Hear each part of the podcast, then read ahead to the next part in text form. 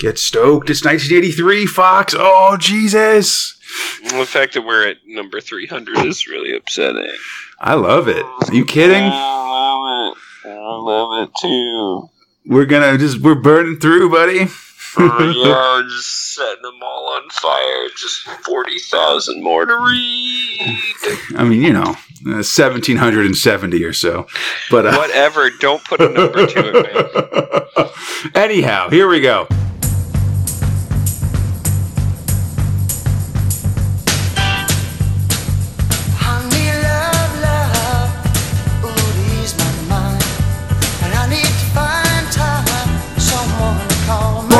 Me. Borag Earthlets. My name is Conrad, alongside my friend Fox, and this is the 92nd episode of Space Spinner 2000. no. That's, that's not even the.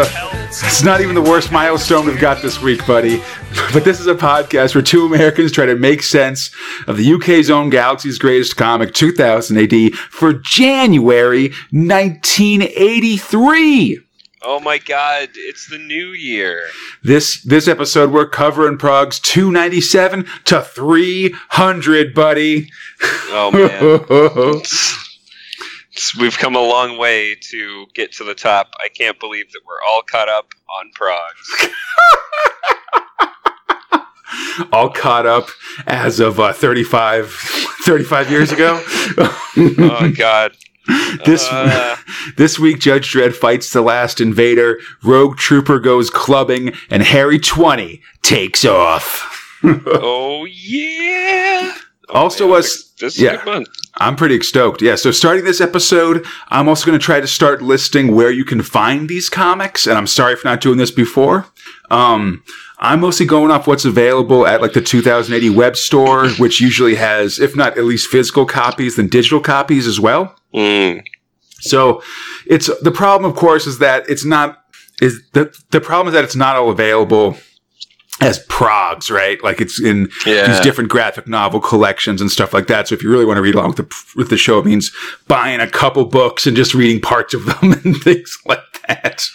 Yeah, But- it's it's a little strange. You know, someday we'll get to a 2003 when you could be able to just buy all these things straight from the uh, Rebellion store. But anyhow.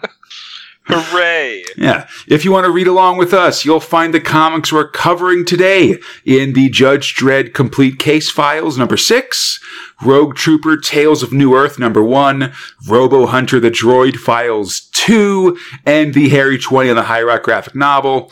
Uh, also, the Abelard Snaz story we're covering this week is in the Complete Alan Moore Future Shocks. And um, the rest of the Future Shocks aren't really anywhere. I think what the Star is in 2000 AD Extreme Edition 11, which is also sort of out of print. Um, but everything else hasn't really been reprinted at all. So hey, go and buy every singular one of those things. Yeah, I mean, you know, do do what's right, but I just want to say, I just want to, I just want to, feel is right. I just want to say that, that it's available. All right. Any, yeah. Anyhow, Fox. Oh man, I Let's hope to it. Yeah, I hope that your uh, that your musical sense is still in a very high gear because we're heading out to through one Robo Hunter. Play it again, Sam. Part six. Yeah, doesn't big- end this month. No, multi, this is a multi-month uh, storyline. Yeah, it's a script robot Alan Grant and John Wagner's Grant Grover, art robot Ian Gibson, lettering robot Steve Potter.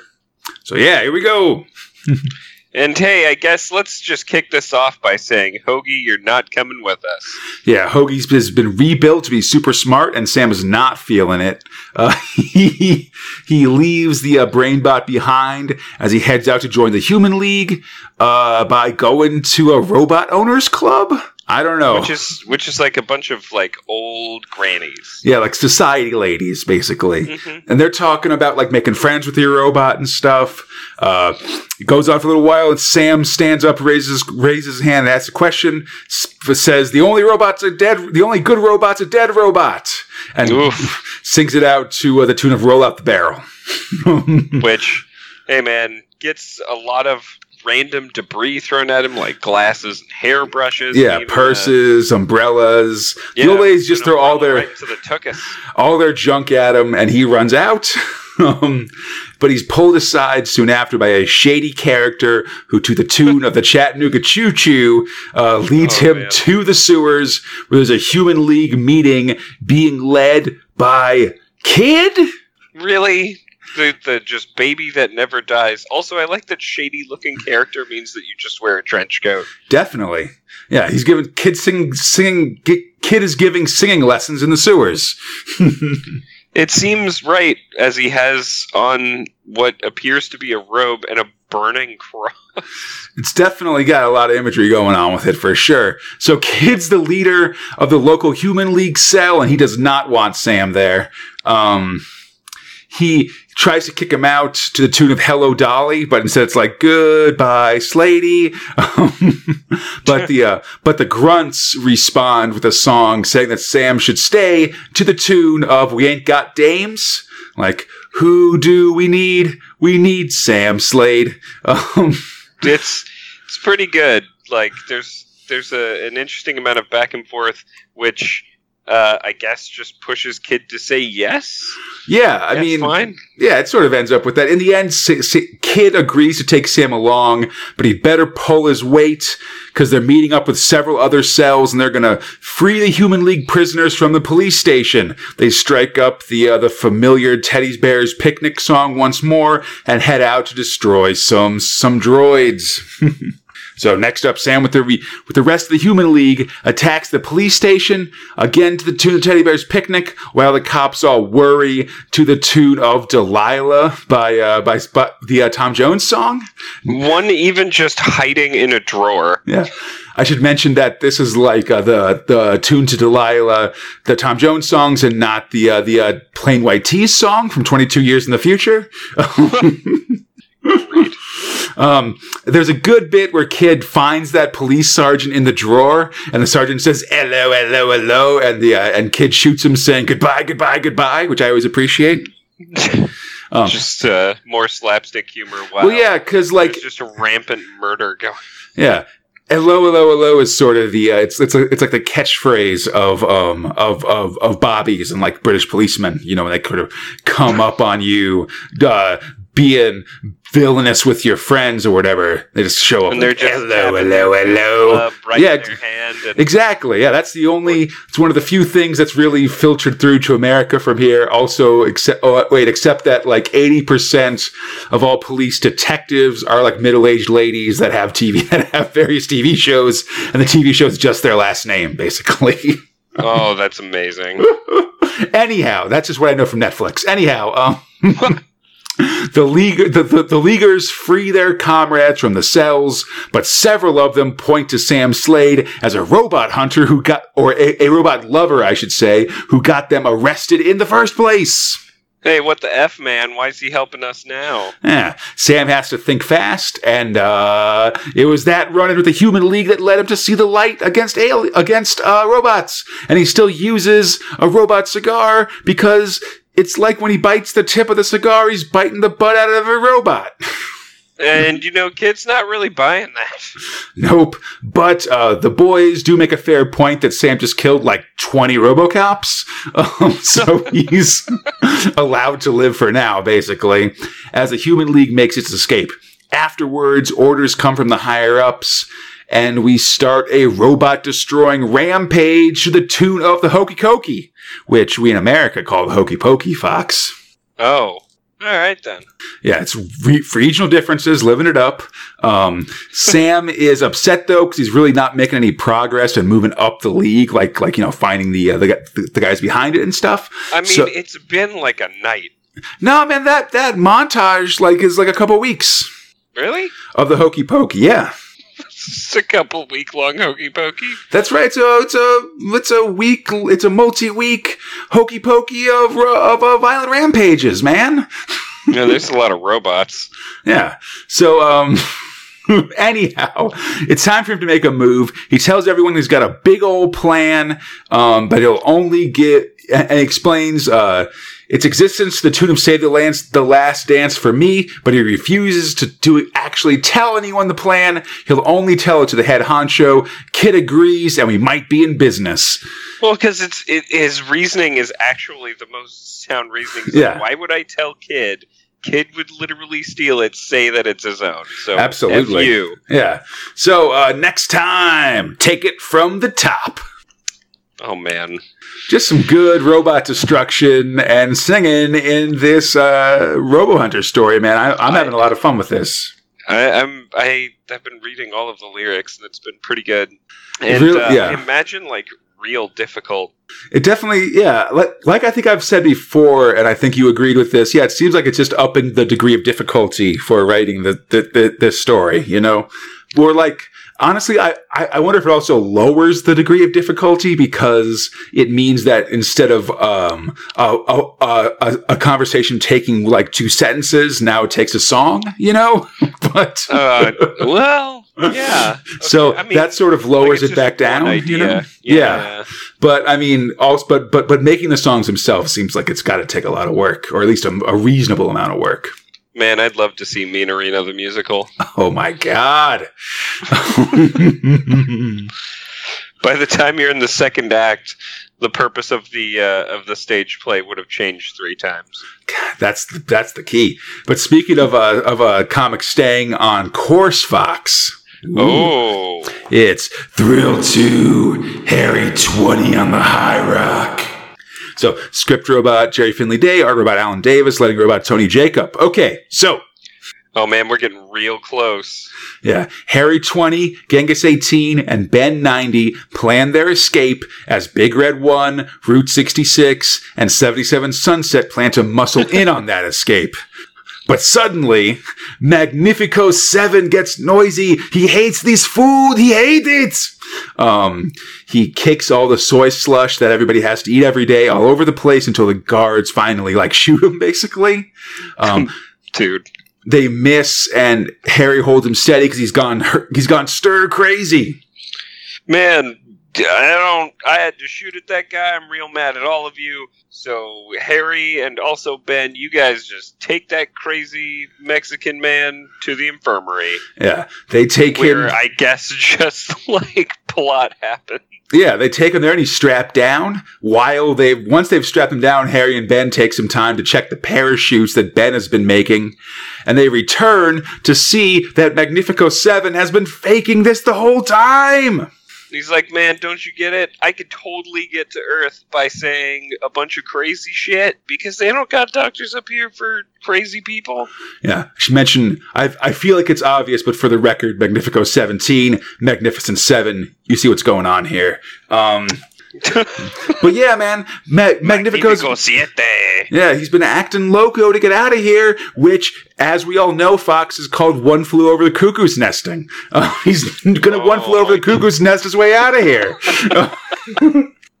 But fu- the problem, though, is that just like in the actual one flew over the uh, uh, flew over the cuckoo's nest, going to metal uh, uh, going to mental care isn't the sweet ride you think it is. Instead, No.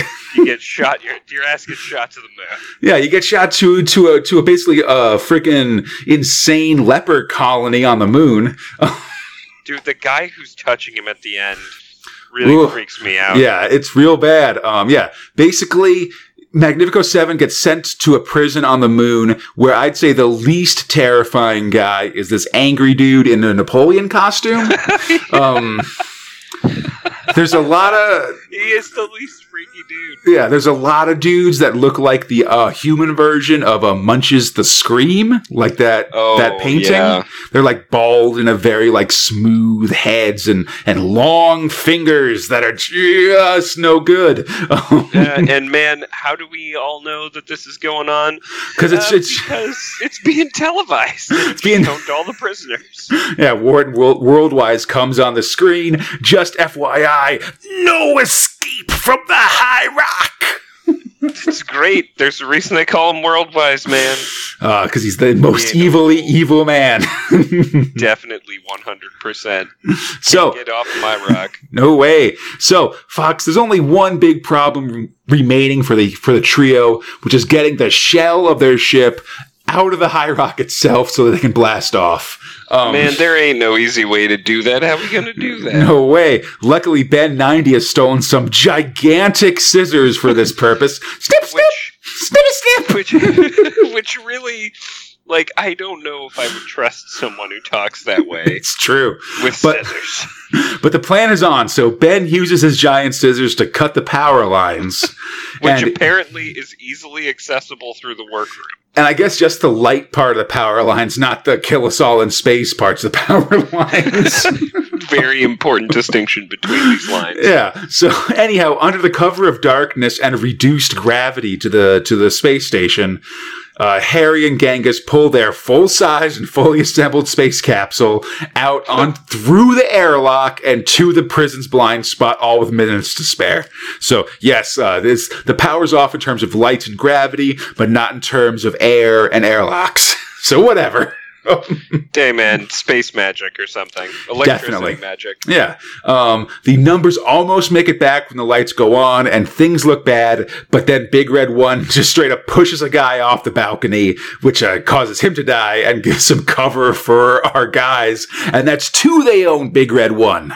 Hey man, this guy's seeming like he's on the level, even though he's probably definitely not on the level. But why? Anyway, uh, Ben observed that there's a massive monsoon on Earth below, and the cloud cover could mask their escape onto Earth. It's almost time to go until Big Red messes it up somehow. Sorry, unless Big Red messes it up somehow, I should say.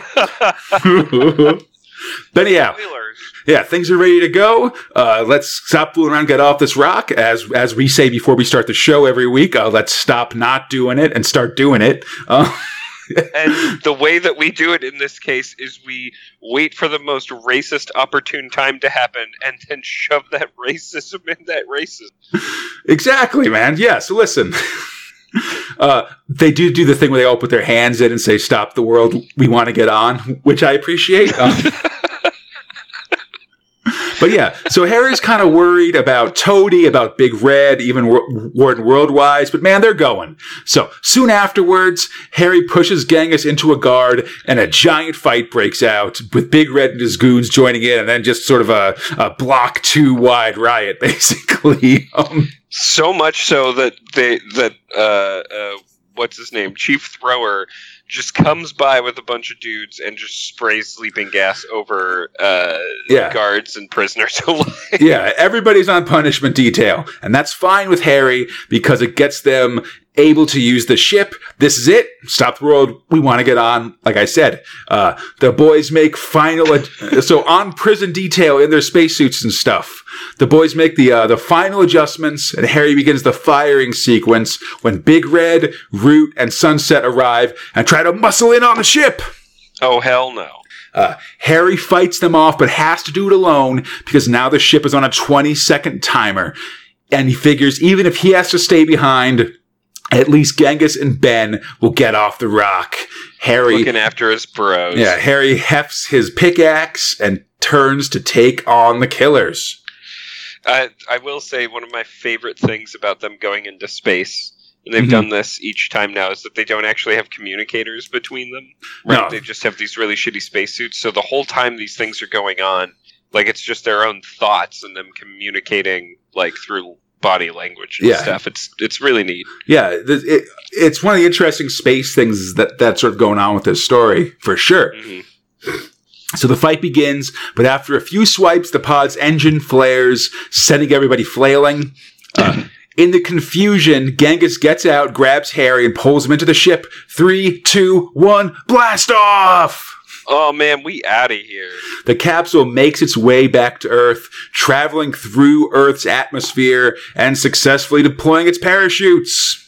Hey, good job, everyone. We all mm. really came together on that. We've we've landed in some water. Yeah. Let's open up this damn hatch. With a spadoomp, the capsule lap lands in the sea. the boys take off their masks and celebrate in the open air. They're free men, the first ever to escape the high rock. Now the real question begins. So, hey guys, like landing in the ocean, I mean, that was possible because people were looking for them back in the day. It's true, as we'll maybe see next time with Hark Hark, a hungry squark. Oh, that's explanative. I understand completely what's going on now. Absolutely. Also, oh man, we're re- we're real close to this uh, Harry Twenty on the High Rock twist, and I'm pretty excited about it, Fox. Really? Anyhow, Oh, yeah. But speaking of of twists, I guess. yeah. Speaking of just futuristic ways to live, it's Thrill 3 Judge Dredd. So, script robot John Wagner and Alan Grant as TB Grover, art robot Carlos Ezquerra, John Cooper, and Ron Smith, letter robot, that Tom Frame. Oh, Timmy, Timmy, Tommy. So, everything's awesome at the Mega City 1 Christmas parade, Fox. At least Hey, until until a cybernetic rad beast that was once Bismo Clux attacks Santa Claus looking for a replacement bits. He needs bits. Um, Dude, he just crushes Santa's trachea. Yeah. He bas and like when he says he needs like replacement flesh, he's basically just like ripping meat off of people and just trying to like smack it into his body. And but as he does, even if that would work, he's so irradiated that the flesh becomes like full of radiation and stuff and is useless. And It's just all goopy and gross. And just I don't think like chest skin is plug and play, you know? Like I feel like you gotta like do a surgery or something. well, because like everything that they talk about, like in this story, is like, oh, in like the boxes, it's like he's just parts now. He's got no human brain. It's just Yeah. parts trying to. do whatever. Yeah, he's not. He's definitely not not reasoning. You know. No, but I mean, these are not very good computers either. Arguably, So uh, Dredd's on the case. The Rad Beast finds his way to a mass Carolyn being Oh, held God. at, the Ap- Ap- Apocalypse Monument. which is such a beautiful monument. It's a giant mushroom cloud with like these people will be remembered. You know. Um, Well, it says "peace to all" around Right. it, and I'm like, what the fuck? Dread being said by this monument? It's true. Dredd chases the monster all the way up the side of the giant mushroom cloud. Uh, Bismo demands more flesh, and Dredd says, request denied, which is the same thing he said when that uh, East Meg judge asked him to not destroy Mega City 1, you know? Weirdly rhymes there. Um, and he just fires a bunch of Hi-Ex and takes the Rad Beast down, basically. Um, Hey, man, sometimes you just gotta blow up what isn't a human anymore. I guess. I feel like you got to do that a lot. Um, the decontam squads come out along with the med squads as another Christmas arrives at Mega City One. oh man! And then my favorite part of this. fucking Oh, yeah. dread shit happens. This is awesome. Yeah, a man in a trench coat goes to buy a copy of the Megapolitan newspaper, but pays with a two Kazan piece. He's an East Meg judge. They, were pretty quick to change out the money, huh? Well, yeah, I mean, maybe just, I mean, because that was a war marshal, right? Even before Oh, he fair. killed like the the comparat, the uh, the dictocrat or whatever it was called. So, so he's got commemorative coins. Yeah, like you know, maybe they just move, cycle their money around a lot, so they make ones that just have whatever the current hero of the people is, or something. I don't know how Russian money works, buddy. Especially not future Russian money. Hey, man, that's sub money. All right. Oh, sorry, I don't know how I don't know how Sovsit money works, buddy. you know, Get your facts straight. these guys changed from from the USSR to the Volgans to the Sovsits. There's just a lot going on, oh you know. God, yeah, fucking facts. Anyhow, um, so this East Meg judge attacks the news agent, but a security gate drops and Dredd is summoned. The uh, the ju- the judge blasts the news agent and two citizens who try to make a citizen's arrest, which is Not illegal in Mega. City One. Yeah. Yeah. Uh, Dredd arrives on the scene, and the East Mega fires gas bullets to cover his escape. Uh, more judges arrive and take away the bodies, and it's confirmed to be an East Meg judge. Uh, which is weird, of course, because the war's been over for like six months now. Where's this guy been? Yeah, Uh, and then like wiggly lines, and then like flashback. exactly. Yeah, we see him getting knocked out during the early stages of the Apocalypse War, and apparently he's been hiding out in the Joe Bugner Block Stadium. Uh, Joe Bugner was this Yeah. boxer guy. He went he went 15 rounds against Muhammad Ali in uh, Kuala Lumpur. Anyhow, All um, right then. ever since, even after the end of hostilities, he's, he's been up there. And believing that all of these people coming back and celebrating or the new uh, sports games that are going on Yeah, and stuff like- are all just elaborate shows to make him think Yeah, like that the the, the, war is over. the celebration of victories and then the return to normal life is all just freaking psyops for this one dude. as- Up, up, up, apparently, Um, It- he's real convinced of it. So much so that when everyone's gone, he's going through and picking up all of their like leftover popcorn and Yeah. bubble gum and, and scum, I mean, basically. he's he's living on discarded popcorn at this point. well, and and then makes comments about it. He's just like, man, the, these the waste so of these capitalists. decadent. Yeah.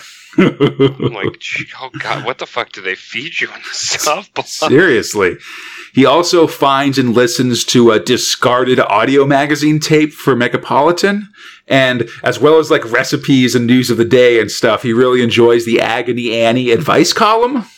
Yeah, Um, he sends her a letter asking for advice about his situation, you know, an East Meg judge trapped behind enemy lines in Mega City 1. And she blows him off saying he's crazy and the war has been over for months. Well, he does only give her two.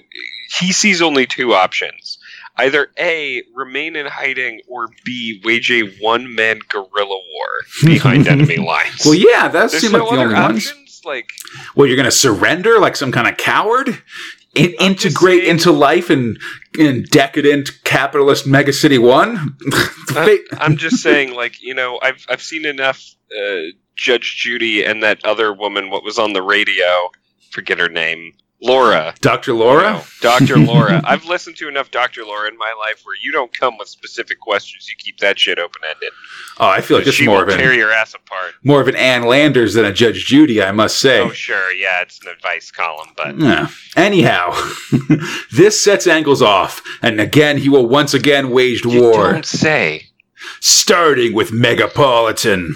Uh, Which, let me tell you, gets blown up real fast. Yeah, Engels arrives at Megapolitan, claims it as a war target for East Meg 1, shoots up the place, and then sets up explosives and blows it all up.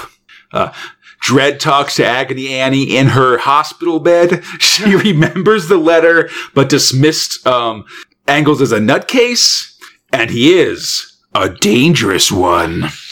Well, and specifically, he's like, you know that withholding information is an offense, right? She's like, uh. um, so the uh, the crime lab is able to um, basically uh, isolate all the background sounds from Nikita's uh, call because he sent an audio Using call to magic. Yeah, well, I would say that this is a fugitiving the the tape. If you remember the uh, the Harrison Ford Tommy Lee Jones fugitive movie where where, Oh, where they do this. My God. my God. Anyhow, um, they're able to figure out that they're at that stadium, and Dredd is sent to take him down, and of course, in the middle of, of a jet ball game. Because, you know, why wait until the place is cleared out, I guess? never. Engels is hiding in the air ducts, but Dredd is able to commandeer a jetpack and take him down. Mind you, this is after a judge loses his life and several, uh, like, Good amount of- yeah. get blown up with a Definitely. grenade. Engels dies secure in the knowledge of East Meg 1's ultimate victory, not knowing that Dredd has in fact wiped the city off the face of the map, off the face of the earth. Well, and there's like this, there's this like heart to heart moment. He's like, I couldn't, I can't tell him about this. That would Yeah. be so horrible. Let him just like have this.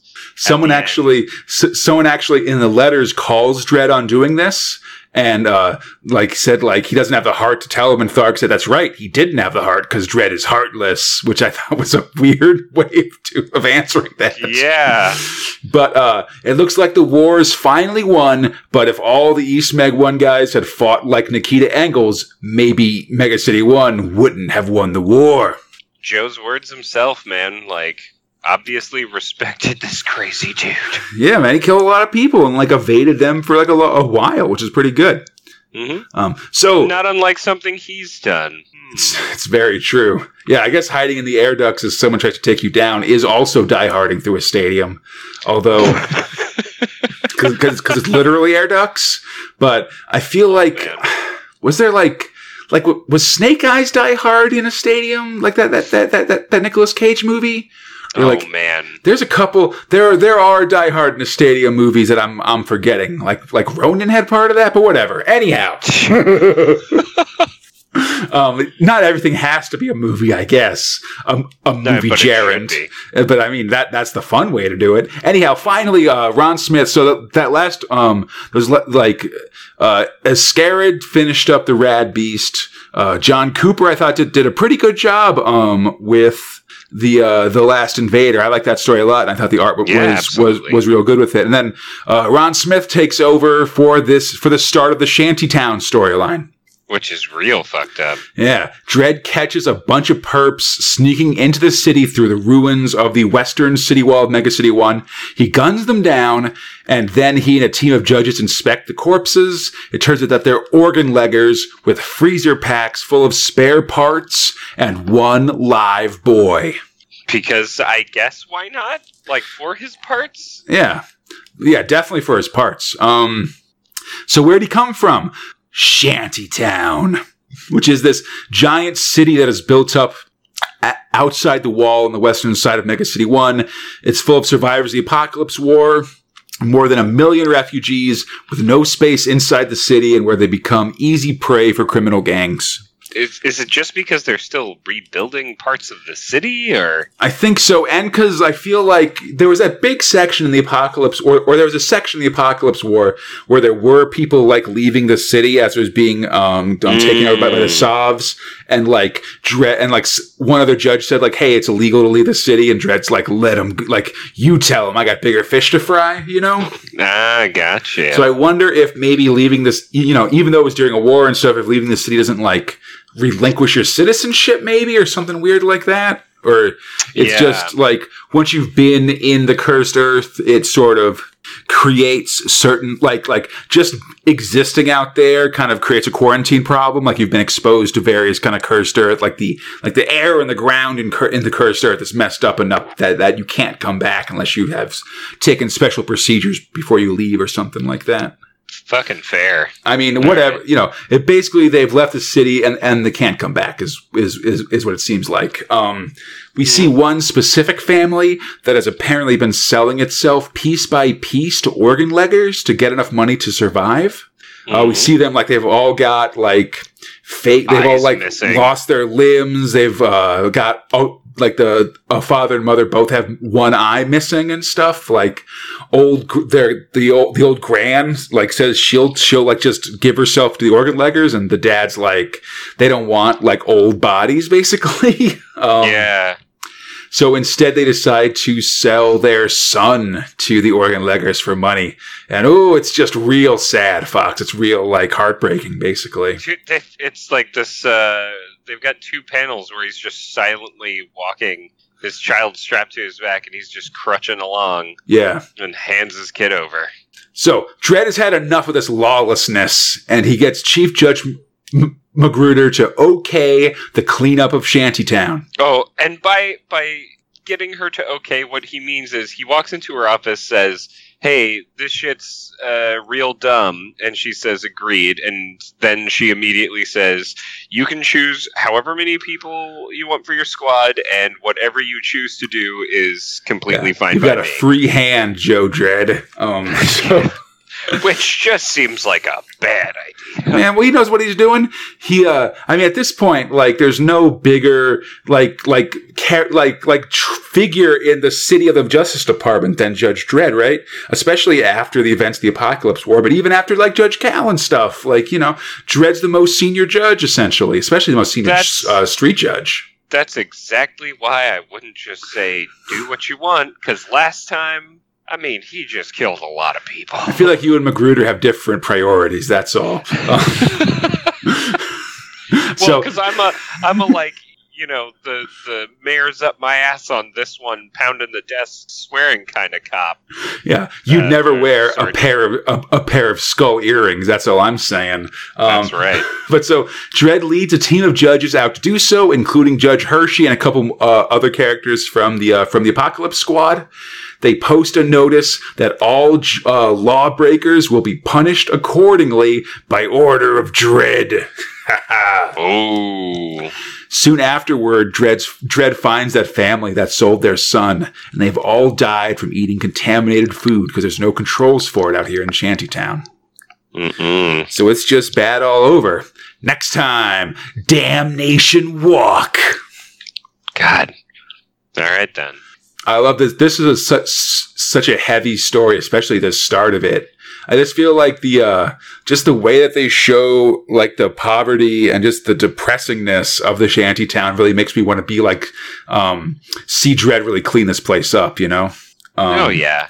and I'm excited. And and the story ends up actually kind of being kind of uh, funny and interesting. So I think that'll be good too. But anyhow, I, I was hoping that it wasn't just like wholesale slaughter of a whole lot of people. no, no, no, no. It's not. It's not just that. not, not just, huh? Yeah, but speaking of things that um, might not get a little funny by the end, it's non thrills covers Nerve Center and pop culture robots. Yay. So, 297, Drokk! The rad beast's been sucked into the fancy dress parade! Which is a really great line. Yeah, Ezquerra draws what is at once a funny and horrifying cover. Um, Yeah, that's a real weird guy. Honestly, the rad beast's missing teeth are kind of messing me up. I gotta Yeah, that's say. what grosses me out the most too, man. It's not even the eye or half the nose. Yeah. Um, so letters suggest a different magazine format. They ask about Ratty's brain or his hat, and there's a, uh top ten list. Also, uh, Mike's uh, Soutman of Oxford dares to say that Dredd's shoulder eagle looks silly. Get out of here! Oh, hey, man. That's possibly one of his best accoutrements. It's true. Uh, Mid prog, there's a recap of 2000 AD and 1982. For a longer version, of course, please see Space Spinner 2000, episode 76 through 91, inclusive. uh, anyhow, Thrill Power is currently up to 97%. That's pretty good. Yeah. Uh, this pr- the the prog ends with Rojaws listing his top films of 1982. Uh, number one is Tron, then E.T., Wrath of Khan, Dragon Slayer. It's I don't know, man.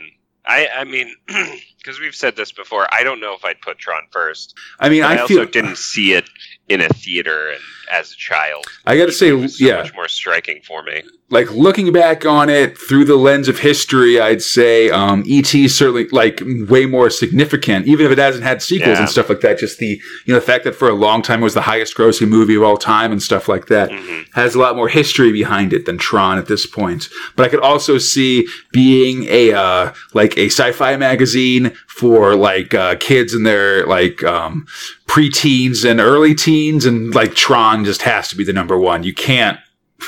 There's no other choice almost. Yeah. Just because of, of, of what the audience is and stuff like that. Mm. But uh, stay tuned in 1983 for Revenge of the Jedi, Superman 3, Dark Crystal, and Krull. Oh man, so many of those are good. It's true. Uh, finally, there's the first half of a 1983 calendar, this time starring uh, Dre- uh, Judge Anderson, is drawn by Brett Ewins. Hubba Man, hubba. one half, yeah, one half of the hottest judge.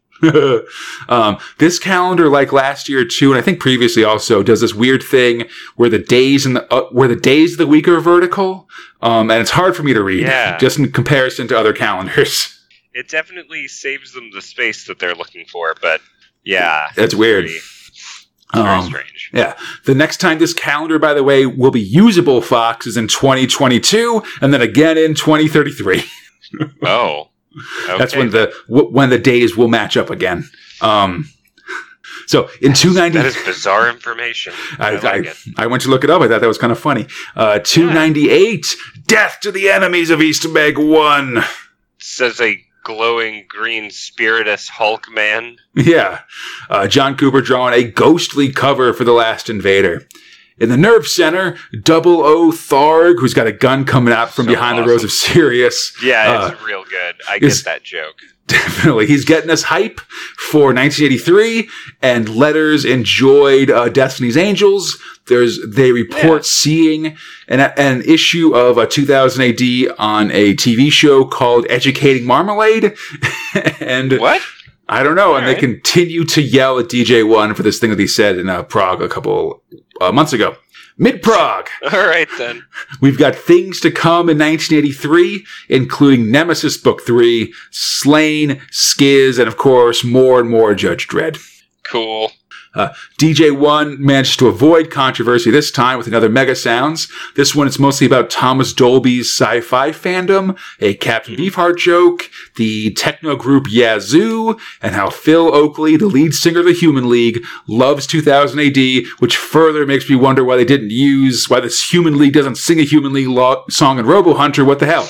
Anyhow. Yeah, man. and the Human League's real good. Yeah. They're a real so, good band. Totally. This prog ends with the second half of the 1983 calendar and the lower half of Judge Anderson. Hello, knee pads. yeah. 299, Stop the World, I Want to Get On. This is an iconic 2000 AD cover by Alan Davis for Harry 20. Um, though I would say the best Harry 20 covers next episode. Anyhow, in the Nerve Center, Tharg is getting hyped for Prog 300. A lot of getting hyped this ep- this episode, and he mentions that Prog's 200 to 299 were pretty good, and I got to agree. Um, Mhm. letters talk of uh, talk about going to uh, comic marts to get cheap progs, uh, reading progs at high altitudes. How one kid's family w- won't let him read 2000 AD until they've all read it, and people wondering Oh, how wow. Dredd's helmet stays on. Whatever, buddy. I mean, it's a helmet. Yeah. Mid Prog Specs is back with a sci fi book scan with reviews of books by A. Bertram Chandler, Peter Marsh, and Poul Anderson. I haven't read any of them, but they seem like a good pulp sci fi, I'd say. Yep.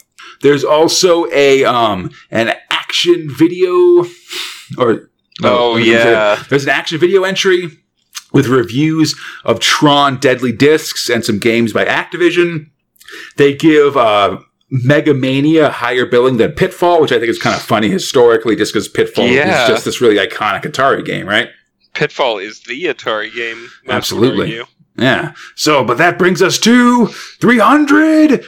Prog Oh. 300, you guys! Oh, man! Yeah, we finally got here. It's so beautiful. Ah, one 300 down. God knows how many to go. Mhm. There's a free Judge Dredd badge for all readers in uh, non-international. Um, there's no nerve center this week. Instead, a photo of Tharg explaining the presence, the uh, premise of the comics, giving some Betelgeusian terms, and equating you with the badge. And the other big feature, which is a micro prog. Oh, snap. Yeah, basically for the next few weeks, one page of the current issues can be folded together to make a one quarter sized Prog one. Um, so this Huh. week we start with the front and back covers and then what was inside the front and back covers. So basically like, you know, it's a double sided sort of like two pages that you then sort of fold together and stuff. Wow. Don't do that because it'll depreciate the prog in value. Yeah, I mean, honestly, I don't know how much, like, I feel like we're at this point now where, I mean, probably 300 is, would be worth something just because it's a round number like that. But I Yes. feel like any individual prog around this area is going to cost like maybe like two pounds or something like that, which is okay. But, you know, not that much on a one to one thing. You know what I mean? Just because there's so much gotcha. 2000 AD, you know? But because like, yeah, because like a, what do I, what, what do I want to say? Like a, uh, there's, there's a couple listings I've seen on eBay of like complete sets of 2000 AD. And Mm. they usually cost I, I forget if eBay uh, nationalized, but they, they they cost like two thousand bucks or maybe like twenty two hundred bucks or something like that. Um, So much money. which is a lot, but I mean, it averages out to like a dollar a prog, basically, right? Like, you got to remember that it's just a shocking amount of issues as well, you know? So, It's it is a shocking amount of issues. or some would say a thrilling amount. Uh, Oh. um, Mid prog is a bevy of Tharg art for for the 300th, including Abeltharg Oh. Snaz, Tharg the Fatty, and Ace Tharg. I uh I like these. I like Tharg the Fatty. It's pretty good. Definitely. Everybody likes drawn fatties, I think. That's just a, a, a reoccurring thing in 2018. like, I like that the wheel is flat. definitely. Oh man, but speaking of strange things in Europe, Fox, which I would Oh, say yeah. Might be, it's Thrill for Rogue Trooper. So script robot Gerry Finley-Day, art robot Cam Kennedy, and Brett Ewins, letting robot Bill Nuttall. Hey, let's uh, let's go on a fox hunt, not fox hunt. Yeah, not that kind of. Jesus, be, be careful, buddy. Uh, I do. You have no idea how much I have to like be cautious around British people.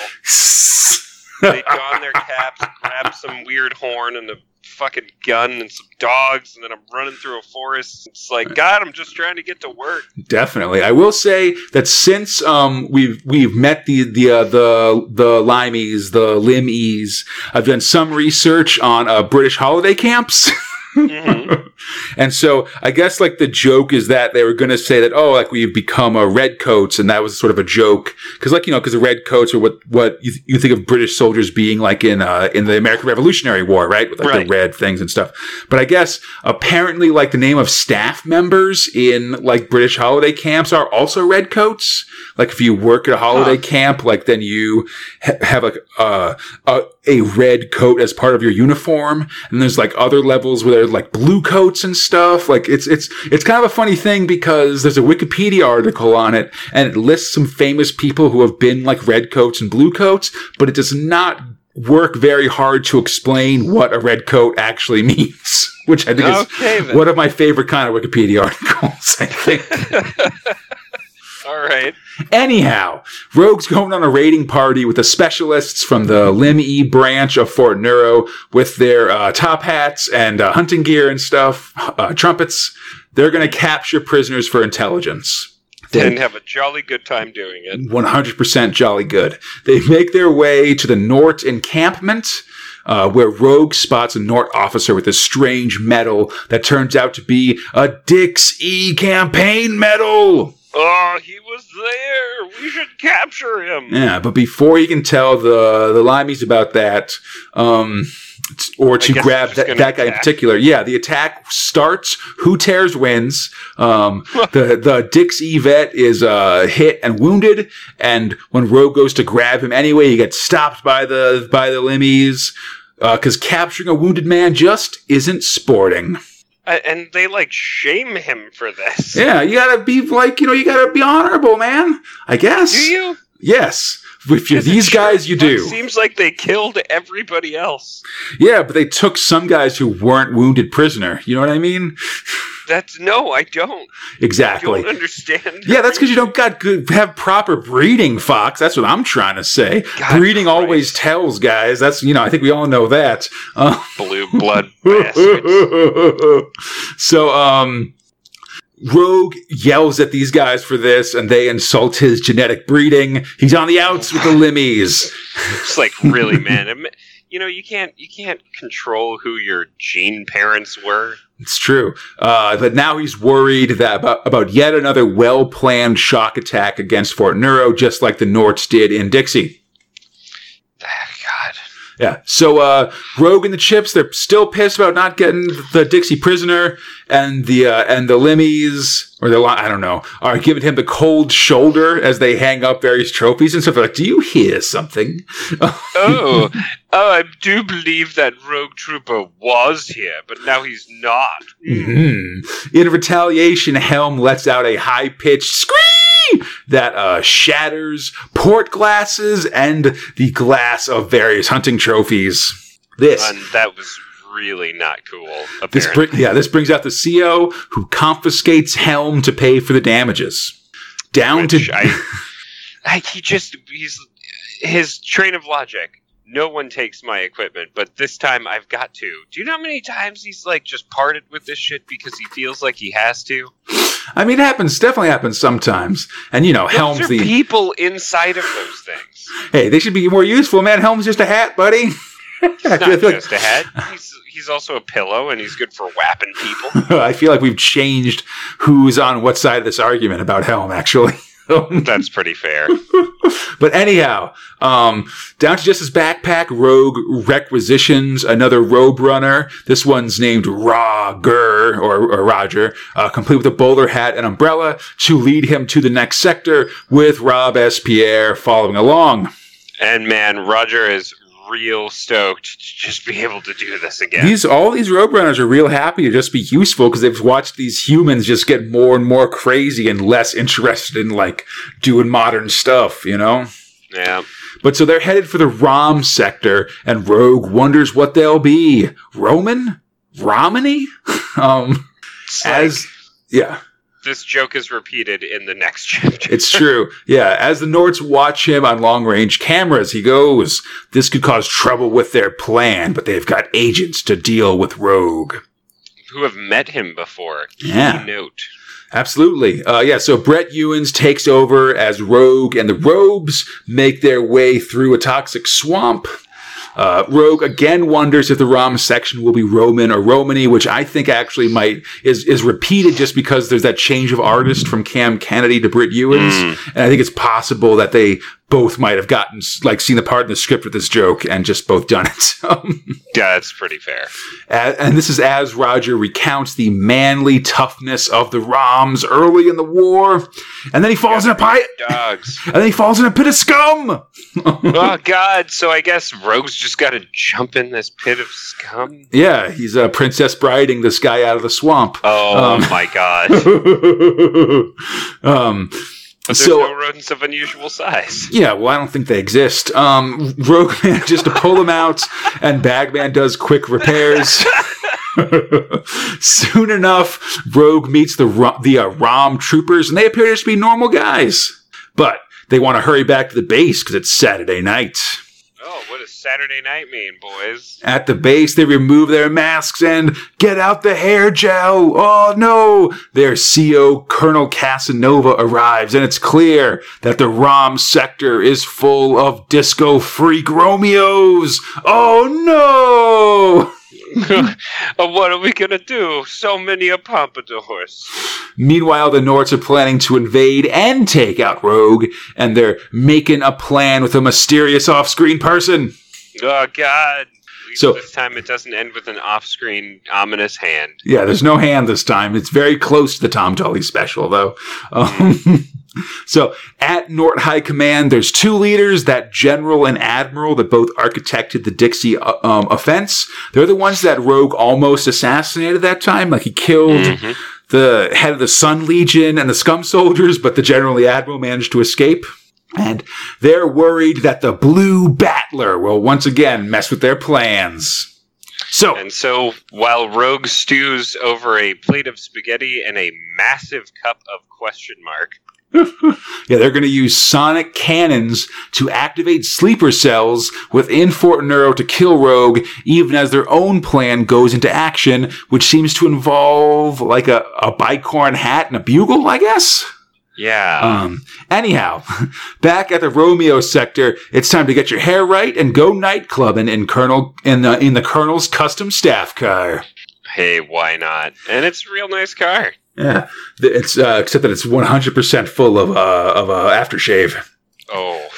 So they're meeting up with the neighboring scan sector. Again, if Rogue can survive the concentrated aftershave in the car. At the border, we meet the scan's leader, Brigadier Bjornborg, and their female soldiers who are all blonde supermodels. All the male uh, uh, uh, scans are um, based on Bjornborg, the, the, t- the tennis player. So really? yeah, so it's all just a very Scandinavian sector. Ooh. Mm. So a massive bombard- sonic bombardment rocks the sector, but Rogue is unconcerned. In fact, he like checks Bagman and starts getting down with the locals. These biochips have been cramping his style. And Oh man, time The, uh, dance with some babes. yeah, the scan babes are like, should we dance yive or the Yitherbug? And he says both. Which, all right then. Yeah, Rogue begins his journey to become a dancing queen as the Norts remark that one of their agents will surely be within striking distance of Rogue soon and will kill him as soon as they get the chance. Next time, blam blam, thank you, ma'am. Man, now we know what kind of music Rogue likes, which apparently is disco. I just like how um like yeah, he just meets this sector and like one sector is just guys with pompadours and the next sector is basically ABBA, you know? oh God. Like, I only did one this time, but I feel like everybody should be expecting ABBA puns uh, uh, next episode because I'm going to try to do a bunch. Really? And there's some in the actual text, like I think they call Rogue a super trooper at some point and stuff like that. Oh, that's it should be good. Oh man. Dat ABBA. Exactly. Pretty huge, even in '83. Yeah. Yeah, I mean, I think we all remember what like uh what it was. An, it was a real early episode because we were still at the office, and I think Oh I- and we had to take a chance as the opening song. I think you sang that at me for like two hours. I I could not get that fucking song out of my head. You change your mind. I was just s- sitting at my sit my desk, and Fox just Fox just comes over and without saying anything else, just be like, "Take a chance, take a chance." It was pretty good. Dude, hey, we uh we had good times. Oh man. Anyhow, Those were the days. Anyhow, speaking of uh, crazy stuff in the past, yeah, Oh, there we go. Through Twisted it to your whatever. Oh, always, yeah. Twisted it till it's snazzy with Thrill 5, Time Twisters, and Abelard Snaz. Again, he's back. Yeah, after a year. So, uh, first off, there is The Star, script robot Chris Lowder as J.H. Teed, art robot Massimo Belardinelli, lettering robot Peter Knight. Also, uh, you could just have renamed this "Don't Give Scientists Guns." yeah, it's October 24, 93 at the Center for Historical Studies, and a pair of doctors are asking their supervisor to travel if they can travel back in time to see what happened in the heavens on a certain night. Their request is denied, but they're going anyway, even if the flux generators of the time machine are overheating. They grab their guns and fight past the guards, and they go back to 7 BC. But oh then man, Something goes wrong. As they travel back, the ship overheats and they go nova. It turns out that they were the star that led the wise men to Bethlehem on the night of the first Christmas. Okay. Yeah, it's them and not that mysterious stone that was traveling through the cosmos that eventually landed on the planet with the funnel mouthed people that would give Dan Dare a magic glove and return the Mekon to his powerful youth. Oh my God. Space Spinner callback. what? That was that ser- s- servant of evil thing in the final Dan Dare story. Really? Yeah, there was a magic hmm. rock, and before it landed on this one planet, it traveled through the cosmos, including being the st- being like signaling the wise men on the first Christmas. Man, I did not remember that. That was a long time ago, to be fair. it was like seventy nine. This, but this was also not good Dan Dare, right? This was no, this is bad. This is bad. Yeah, Set. yeah. Post battle action play set. Yes. So stupid. Anyhow. Everything after that was dumb. It's true. Um, and everything before it wasn't great. Anyhow, um, What there was there was Captain Monday or Mister Monday or whatever. yeah, okay. I'm not. I, I'm not going to go to bat for launch stand there. Thank you very much. Um, next, the next story is uh, is Family Trees. S- Script oh robot God, Alan Hebden, art robot John Higgins, letting robot Pete Knight. So it's the 23rd century now, and Amalgamated Ancestors is changing the world by telling people who their famous ancestors are. It's basically like a slightly more scientific version of past life regression, um, with people like dressing up like and being inspired by their famous ancestors. Um, you know, so like, oh, my ancestor's Galileo. I'm gonna go get a telescope and stuff like that.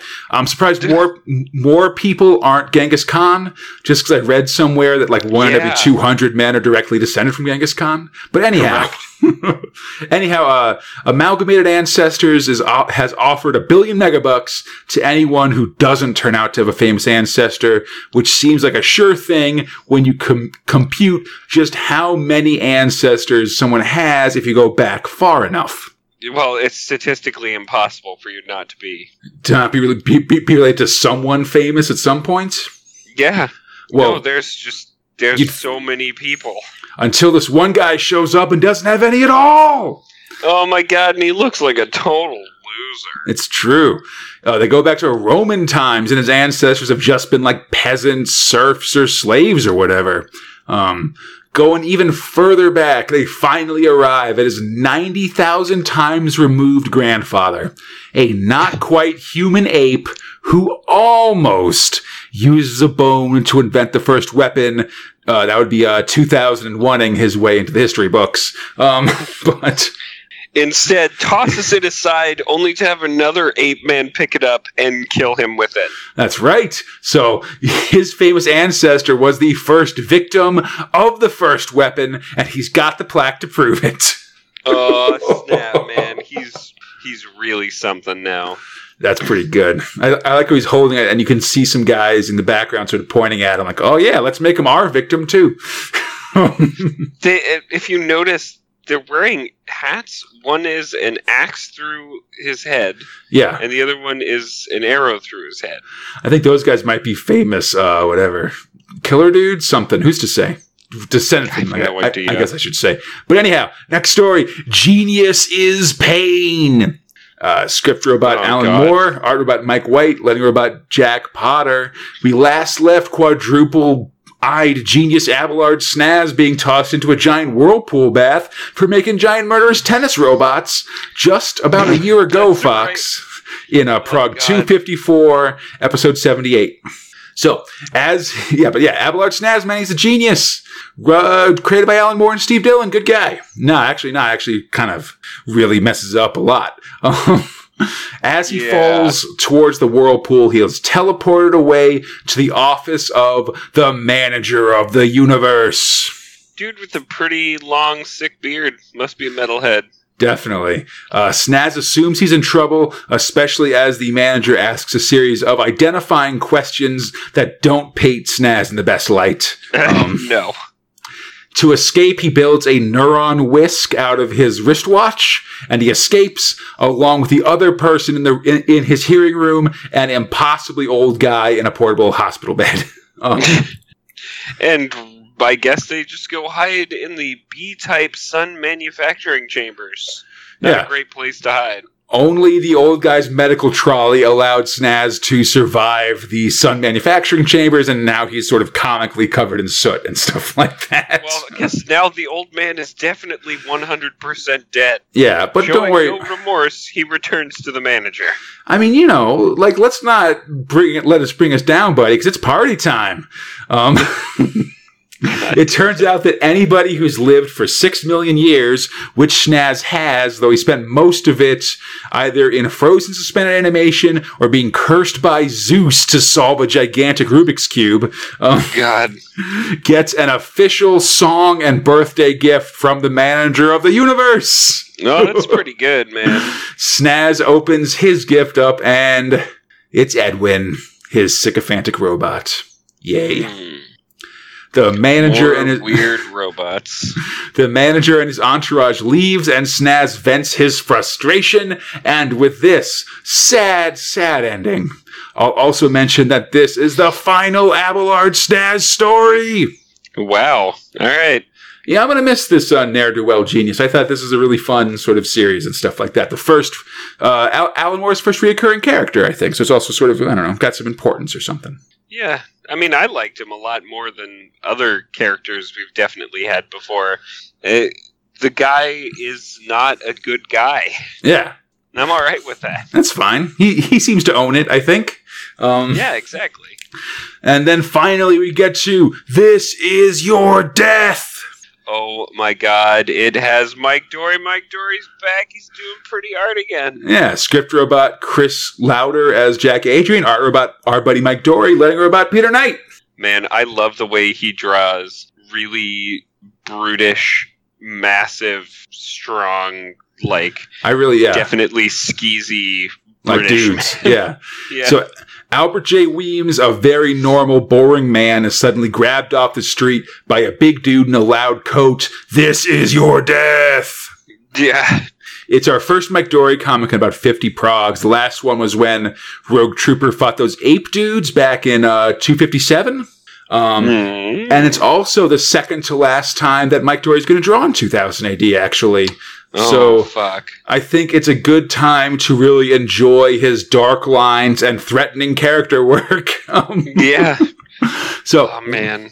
Weems is brought through a mystic hole in the wall to a weird soundstage where the host, Eamon Anthrax, uh, introduces Arthur to various dead relatives and painful memories until he's finally introduced to his murderer. And I got to agree, I just want to say that you're real, I, I really have to agree that this uh, Eamon Anthrax character is really drawn to be incredibly like threatening and like big and like scary kind of thing. And it's just Oh, really just really well done with the way that sort of Dorey's drawn him and stuff like that. Oh, I mean, my favorite part of this uh, is first his shadowed face as he's like gesturing over to the man's family who hated him, and then uh, like all of the laughing heads as he's like screaming. Yeah, eventually um, he wakes up in the normal world, and so as such, having seen his murderer, Weems takes precautions to avoid being killed. He goes into hiding, he never leaves his room, but eventually he gets cabin fever and decides to head into town. At the bus stop, he asks when the bus is coming, and who should he see but his killer? Oh, looking super evil. It's an evil looking guy. Weems jumps away from him into the path of an oncoming bus. Oh my god, now he's been struck and run over like a whole lot. Yeah. At the hospital, it turns out it turns out that Weems might survive, as most of his injuries are external. But the doctor in charge decides to turn off his life support anyway because he wouldn't want to live that way. And the doctor is the man from the bus stop. He is Oh, Weems' killer. Again. Organ donation cards are just signing your own death warrant. Bah, bah, bah. Not actually, dude. Man, you know, sign up for organ donation. Jesus. Anyhow. Oh my god. What a way to go. It's true. And with that, Fox, we finished the the thrills for January of 1983. Progs 297 to 300. Man, what a good month. Yeah, I got to agree. Good start to the year for sure.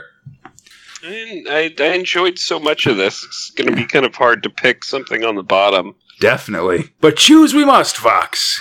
and so the Ooh. question remains what were your bottom and top thrills for Progs 297 to 300? So, I mean, top uh, is still super easy for me. That shit's Harry 20 on the High Rock. Oh, yeah. Oh, fuck. I'm really enjoying this thrill so, so much. Um, it definitely, because I think we, we mentioned this last time, it, uh, it definitely doesn't have a lot of fat. Like, it Mm-mm. just moves along so quickly, and there's not like, uh, you know, months go by between us, like, Yeah, there's Like, definitely uh, a, yeah, there going it- through.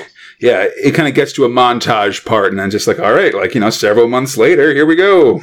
Yeah, exactly. So you're really, it feels like a prison escape movie, you know? Like you'd have a montage or something in there, but then, you know, you, you're just getting through it because the whole part is the escape, right? Like you're Yeah. building up, you're building up, you're building up. If you're always building up, then it's going to get real boring. So I, I don't Yeah. know. I'm just still really enjoying it. I, I want to see where it goes. Now they're in the ocean. Uh, I can tell it's kind of almost over at this point, but uh, damn, I like. It Yeah. feels like I get through it so fast whenever it's up versus other comics that uh, that you know I'm sad because it's so good because I read it so fucking fast. I mean, I'll tell you that we've got, I think, yeah, two more episodes of Harry 20. So it's not, it's got a little bit, a bit more legs for it, I'd say. It's not like, you know, we, we, we haven't gotten to the point where it can end the, the, the way it does end. You know what I'm saying? Like, Gotcha. it's got a little bit, Alright. it's still got some more legs, you know? But what's your bottom for this month? See, that's where it's rough. Like everything in here is pretty of quality, man. Like, Mm-hmm. um, if I'm gonna get really discerning though, like, so I, I really enjoyed Rogue Trooper this month. Um, Time Twisters and Abelard Snaz were not like the so horrible thing. Like, I could have definitely done without. Um, you know, they were the star. Yeah. Whatever. That was I mean, lame. yeah, but- that's like I feel like the the worst time twisters are the ones they're just like, hey, you know that historical event? You were that historical event. You know, we've seen that yeah. one. Like there's that that uh, future shock that was about Tunguska. That's basically the exactly same plot and stuff. But yeah, Mhm. I mean, we could fucking. We could probably name like ten of them at the very least. Yeah. if we really peeled back through. But I mean, that's one out of out of four that was really not so good. Judge Dredd was like nice and standard. Mhm. Um, and so I, I say this with all of like the love in my heart. It's going to uh, it's going to Robo Hunter. oh, bummer. Yeah, it is a bummer because I, I really do like it. But something that you mentioned while we were talking really stuck out, which is like, yeah, it feels like uh, they're not moving along as fast because they're just singing a whole lot. So it's Yeah. an excuse for a lot of like vistas and dancing and stuff like that, which I appreciate because it's silly and it's awesome. This isn't me saying Robo Hunter's bad. It's just like, all right, let's get to the meat of this thing, Sammy. Yeah, I hear you. So how about you, man? What's your top and bottom? Oh man. Um I feel like, you know, I usually don't count Future Shocks as being choosable, so um I'd say my bottom is sort of either Robo Hunter or Rogue, I guess. Um like I really I do agree that I feel like, you know, the songs while their work are also kind of like, you know, let them get away with just sort of dragging this one out. I mean, this is a, actually ends up being a really long Robo Hunter story. I think it's like 16 progs or something like that. Oh Jesus! Um, and you know, Rogue's pretty good. I really like the uh this like the the Romeo sector and the um and then the scans and stuff. Mm. Um, but they're also sort of like not the best thing, I guess. Um, and there is, and like I do have to uh, have to reduce points for that repeated joke um, Yeah. between the the Roman and the Romany sector of just a bad handoff between um, Cam Kennedy and, and, and Brett Ewins. I think. Come on, guys. Like, let's get it together, everybody. Um, so, but I guess maybe I'll say Rogue this month. Um, Hmm. but I, again, man, all these guys way above the quality line. Like, Yeah. I just really liked, like, the last Invader story, um, and the sort of shanty town and stuff like that. Yeah, Um, absolutely. For my number one, I'm gonna say Harry 20 the High Rock too, buddy. Um, Dude, yeah. solidarity on the top part. I think we've both really been enjoying Harry 20, and I think it's been a really fun um, story, and just the way they do the tension and the way things really, like you said, really moving along at an incredibly fast clip. Um, really make it a really taut and fun thriller of a uh, of a story. Absolutely, man. Like I didn't really know how um, Big Red was really going to resolve. I knew it was going to be nasty potentially, but it could have also been friendly. Who knows? Like, you Yeah, never know with the prison story. For sure. Anyhow, I hope everybody enjoyed the show. As always, you can find Space Spinner 2000 on iTunes, Stitcher, the Google Play Store, or on our podcast site at spacespinner2000.com. Feel free to contact us at spacespinner2000 at gmail.com, on the 2080 forums, or on our Facebook, Instagram, or Twitter pages. On Twitter, we're at SpaceSpinner2K. For everything else, just look up Space Spinner 2000 and we should be there. Yeah, like, comment, subscribe. Take a look at us online. Use Yeah. your computer or your uh, hand phone. Definitely. And then come back next time as uh, Sam Slade goes after Iron Aggie. We learn the true time twisted author of Shakespeare's plays. Dredd, Dredd declares war on the shantytown. It's beauty Okay. contest time for Rogue Trooper, and Harry 20 now arrived on Earth, and he's just in time for a gigantic twist! Oh, what a twist! Sam Night Shyamalan. Definitely. Until next time, I'm Conrad, he's Fox, and we are Space Spinner 2000. Splundig Vur Thrigg!